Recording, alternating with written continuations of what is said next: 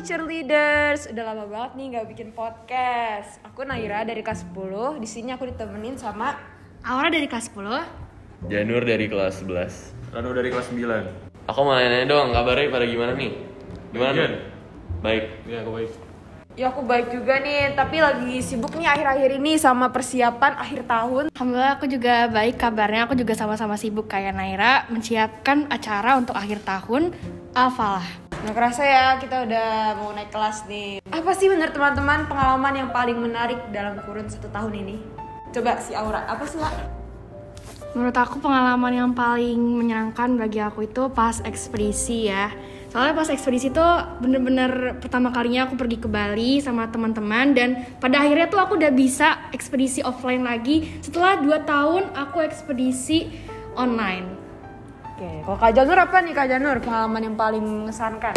Eh, Pengalaman yang paling mengesankan buatku waktu konser Soalnya kan kita selama ini konser 2 tahun pada masa pandemi ya Jadi online Kalau sekarang kita udah bisa konser offline Jadi kayak lebih seru aja gitu Kalau lu gimana Nu? Kalau aku itu waktu ekspedisi sih Soalnya kan pergi ke Banten terus ketemu orang-orangnya Terus tanya-tanya kayak kepala desa ya gitu Seru terus eh, makanannya juga enak-enak Kalau Naira gimana Naira?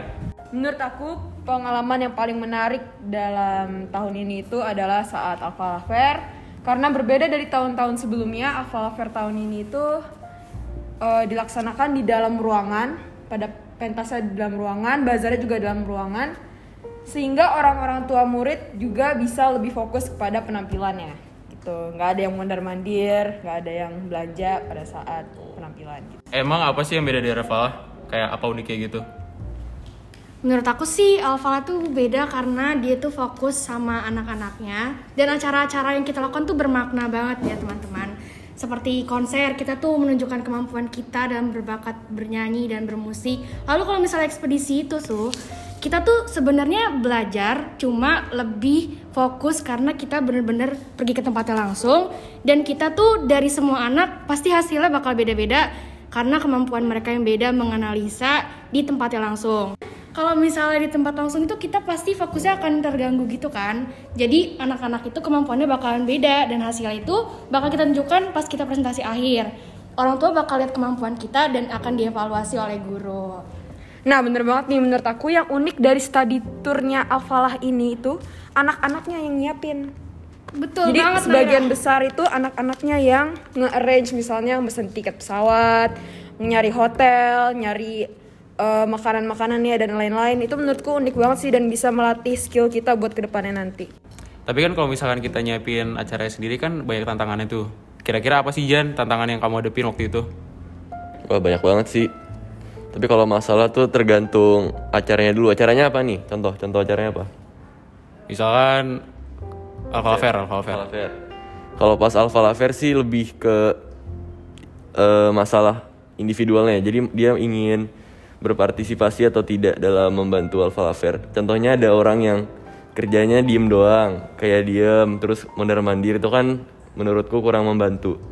Jadi ya pamerannya juga agak lama, perlu waktu yang lama untuk diselesaikan. Kalau misalkan bazar Bazar apa? Eh, konser deh, konser, konser konser. Kalau konser mungkin masalahnya juga perorangan juga sih. Soalnya kan eh, skill orang beda-beda, jadi perlu butuh waktu latihan tuh yang ada yang lama, ada yang bentar, tergantung lagunya juga. Terus di konser tuh kita emang nggak pakai minus one, jadi ngiringinnya sendiri, alat musiknya sendiri. Jadi kita perlu latihan yang emang agak lama dan dilatih juga sama Kak Dewi. Oh gitu Jan oh ya nih ngomong-ngomong ada kakak kelas kita nih yang udah kelas 2, mau kelas 12 Kak Janur apa sih yang Kak Janur persiapin? Kan udah mau kelas 12 nih. Banyak banyak. Mental. Terus kayak kalau selama kelas 12 ini aku bakal belajar. Terus bakal fokus nyari kuliah juga. Aku mulai nyari-nyari eh, kuliah yang emang jurusannya aku minati gitu.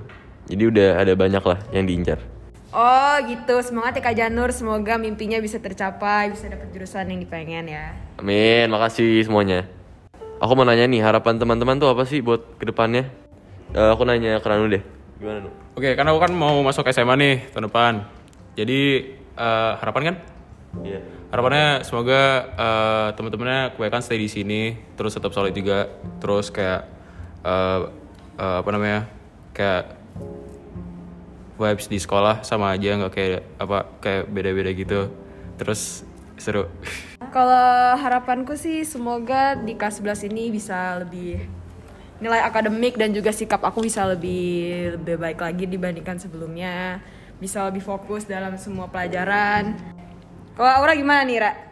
Harapan aku semoga di kelas 11 aku bisa jadi lebih rajin, gak malas-malasan, gak nunda-nunda tugas. Terus semoga di kelas 11 ini aku bisa dapat teman baru supaya lebih asik.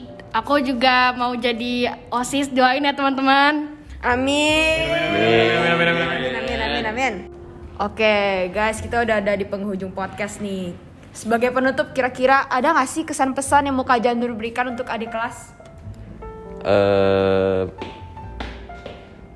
mungkin untuk ke depannya adik kelas bisa lebih menjaga sikap, terus belajar juga yang lebih giat biar nanti waktu masuk kuliahnya gampang dan bisa sukses deh pokoknya ke depannya. Amin.